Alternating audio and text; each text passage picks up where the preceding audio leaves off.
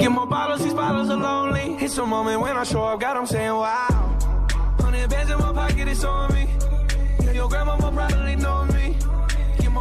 Welcome, welcome, welcome, welcome. This is the fourth and one podcast. Welcome everyone to this mini sode. So I wanted to get on here to let everyone know a couple things. So I'm going to start out first and foremost with the big news. Remember how last year, for those of for those diehard fans out there that listen to this pod every single week, how we took the summer off and we came back right before college football. Well, we're kind of going to do the same thing, except we're going to do it a little earlier. So, this will be or last week was our last full show until June, mid June, somewhere around there. We'll let you know on Instagram. We'll maybe have a mini sode here and there uh, throughout May.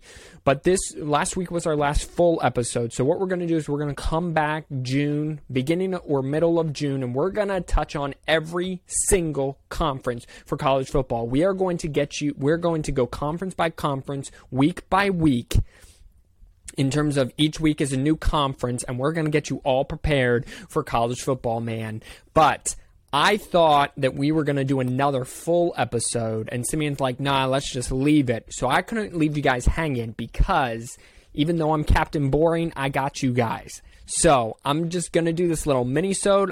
I was already making notes about what I wanted to talk about this week, so I'm gonna touch on that just real quick. It's not gonna be an hour long, might not even be 30 minutes long, but I'll just give you this little quick, like I said, mini-sode, and then we'll see you again in June. Now, if something big were to happen, we might hit you back up for a little another mini-sode with both of us. I might come on, I might do one by myself, he might do one by himself, but we always always got you guys. All right? So, some things that have happened this past weekend. Today is 420, which is my favorite holiday because of the implication, if you know what I mean. No, in in all seriousness, I just like it because you know 420 blazing, 69 is my favorite number, etc., etc., etc. I'm basically just a frat boy. So here we go. USFL started this past weekend. Again, I'm recording this as of 420. LOL.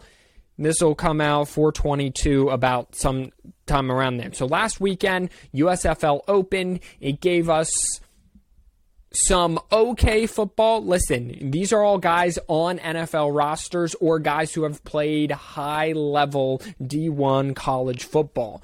So it's going to at least be decent football. The NFL, as we touched on already, is going to use it as their uh, petri dish for new rules, uh, some uh, you know trying some things out in terms of you know rules and and play and things like that. So listen, it was quality football. Tune in if you're bored. If you're bored of NBA playoff basketball, tune in because it's entertaining. Listen, uh, we we rated the uniforms in an earlier episode. So if you haven't listened to that, go check that out. But yeah, it, it was quality football. The Birmingham uh, Stallions really did put on a show. And so, so far, they look like the best team, or maybe they just went up against the worst defense. I don't know. So go check that out. They will play two games both Saturday and Sunday. So it will be on between a mix of Fox and Fox Sports and NBC. So make sure you go check out the USFL, check out the unis, make fun of the unis, comment down below which one's your least favorite, which one's your most favorite, and let us know. Speaking of NBA playoff basketball, which I did just touch on just a minute ago, look at that transition. Kyrie Irving is getting into it with the Boston fans. Now, for those of you who do not know, Kyrie Irving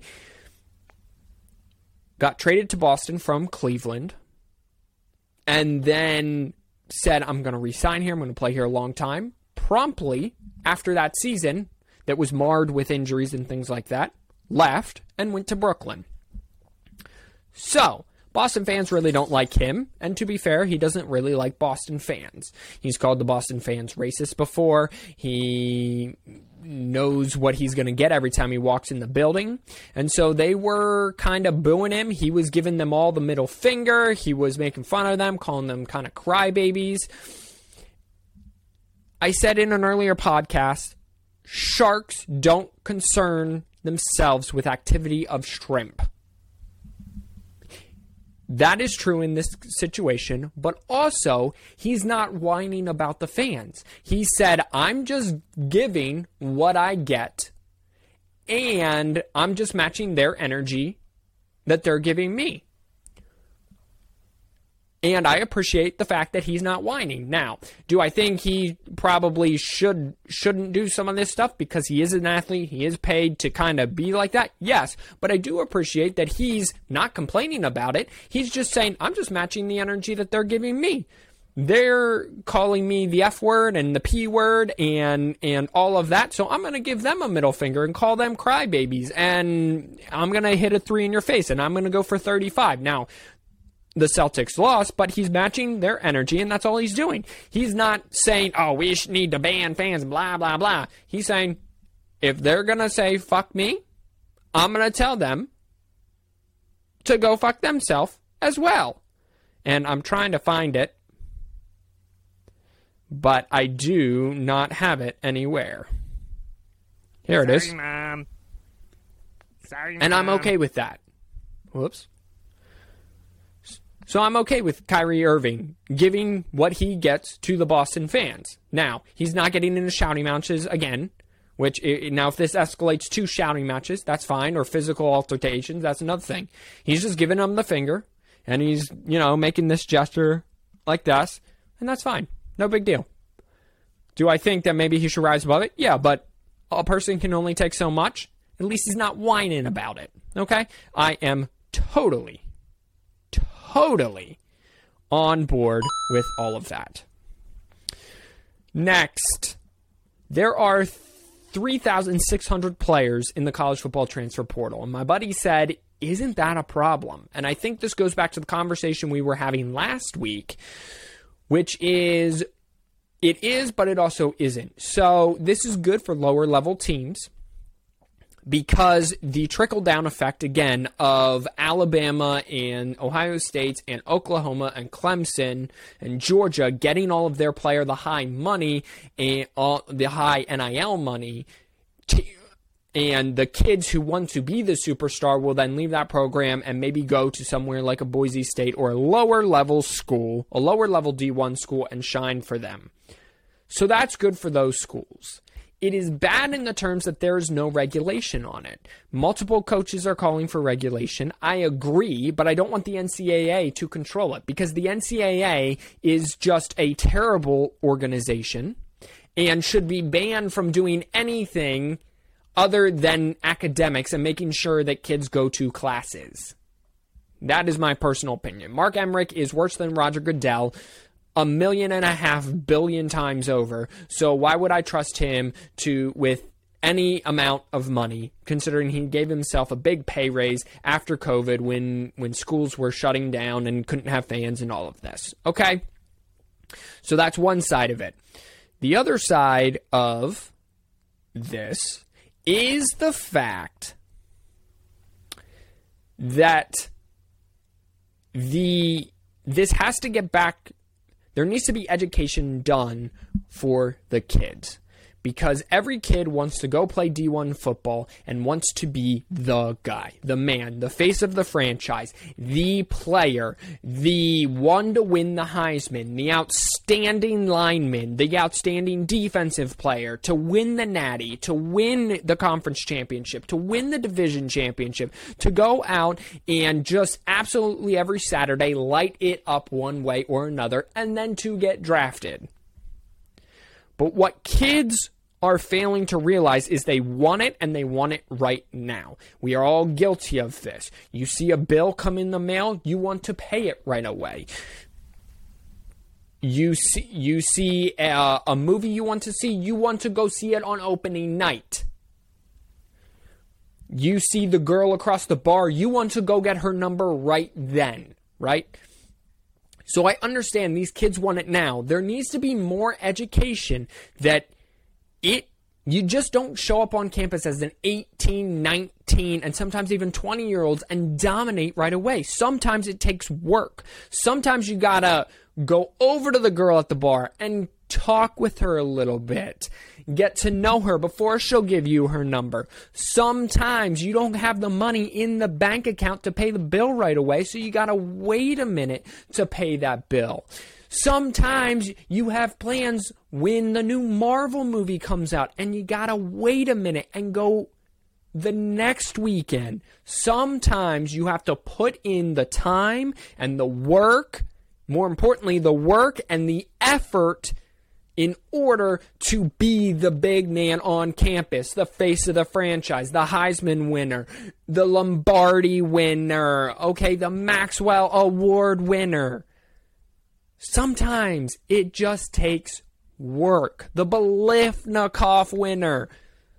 So, what I'm asking is that whatever governing body eventually takes over this, I'm asking for them to educate these kids to be like, yes, in some situations, the coach you came to play for got fired or left for another school. That's one thing. You don't like the new coach, you're out. That's fine. But if you're there for a year or two and things still aren't happening, maybe you got to look in the mirror and just keep grinding. Or maybe, and I know this is controversial, you're not as good as you thought you were.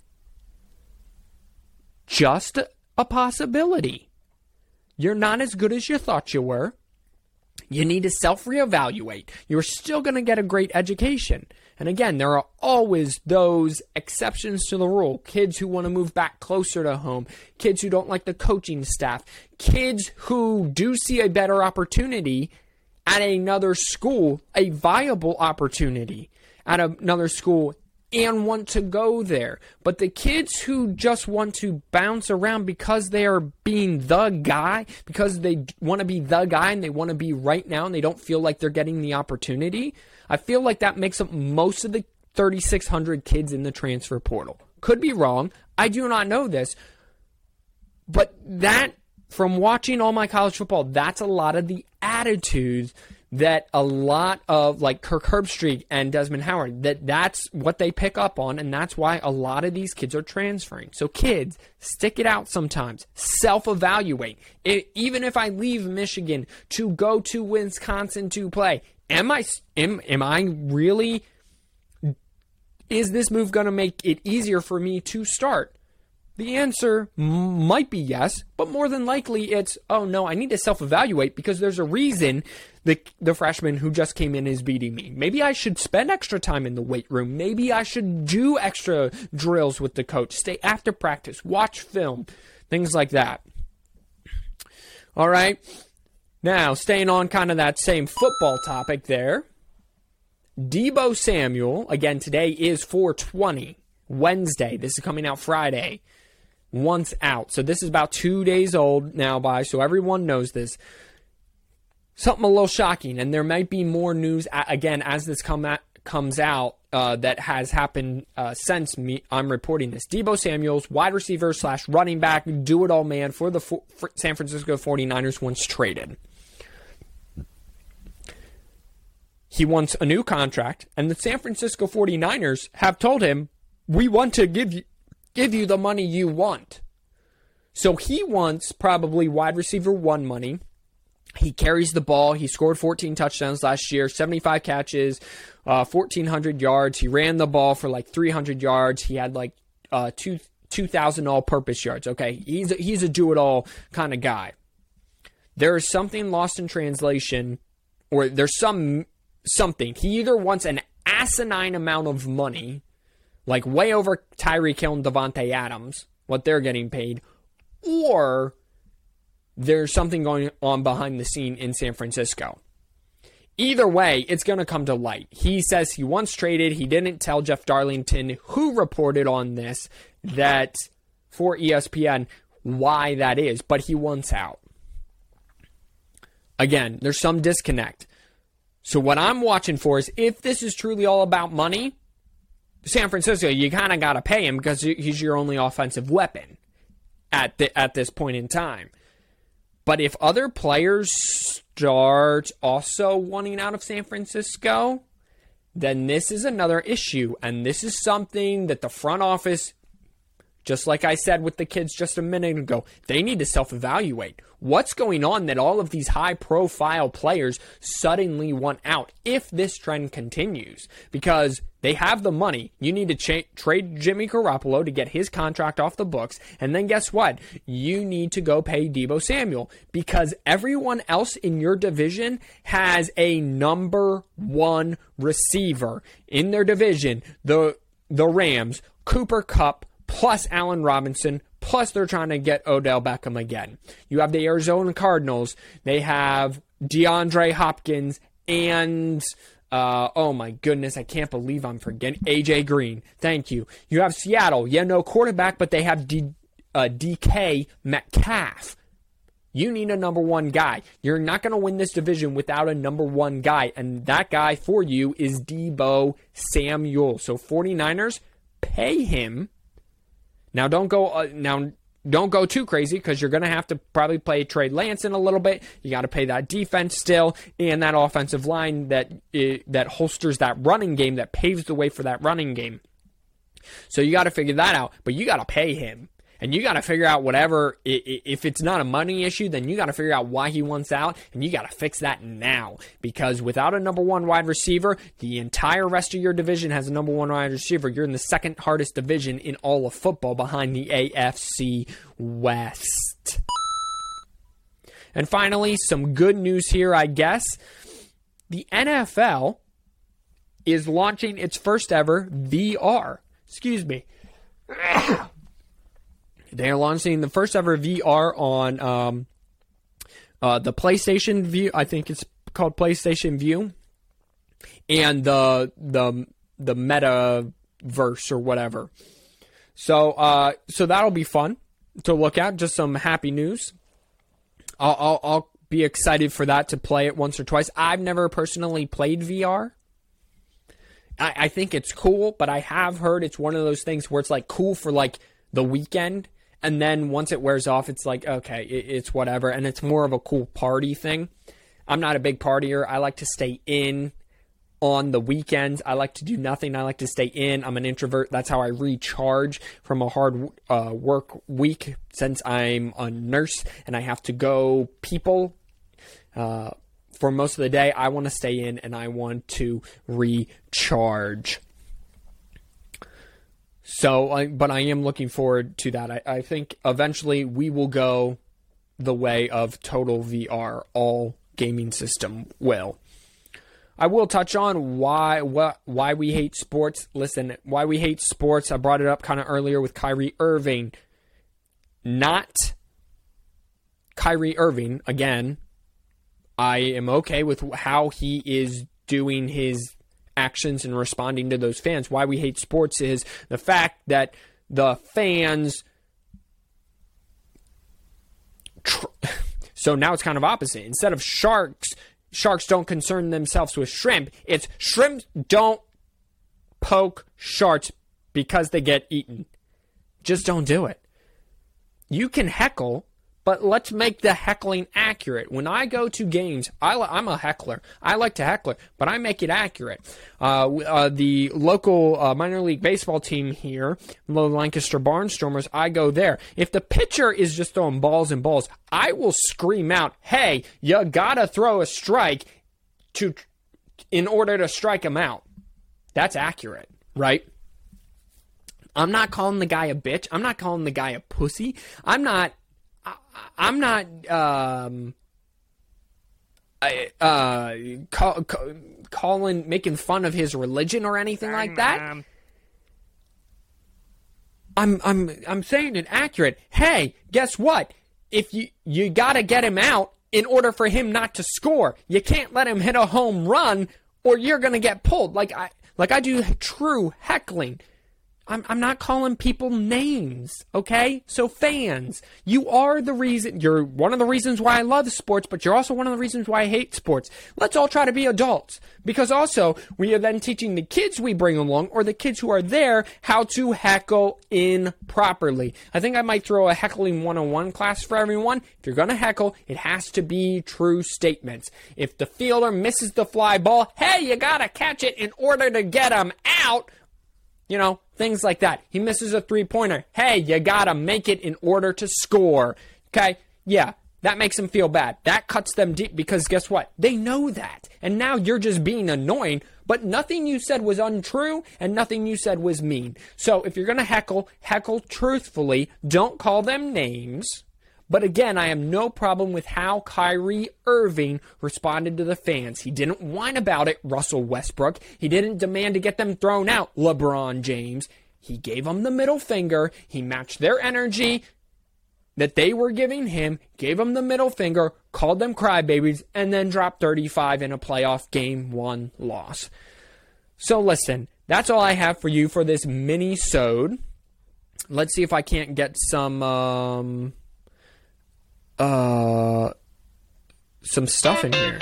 Some, some that'll work. Some music. So this has been the Fourth and One podcast. Wash your hands, you filthy animals. Again, we are taking the month of May off. The rest of the month of April and the month of May and some of June, more than likely. Go follow us on Instagram at Fourth and One Podcast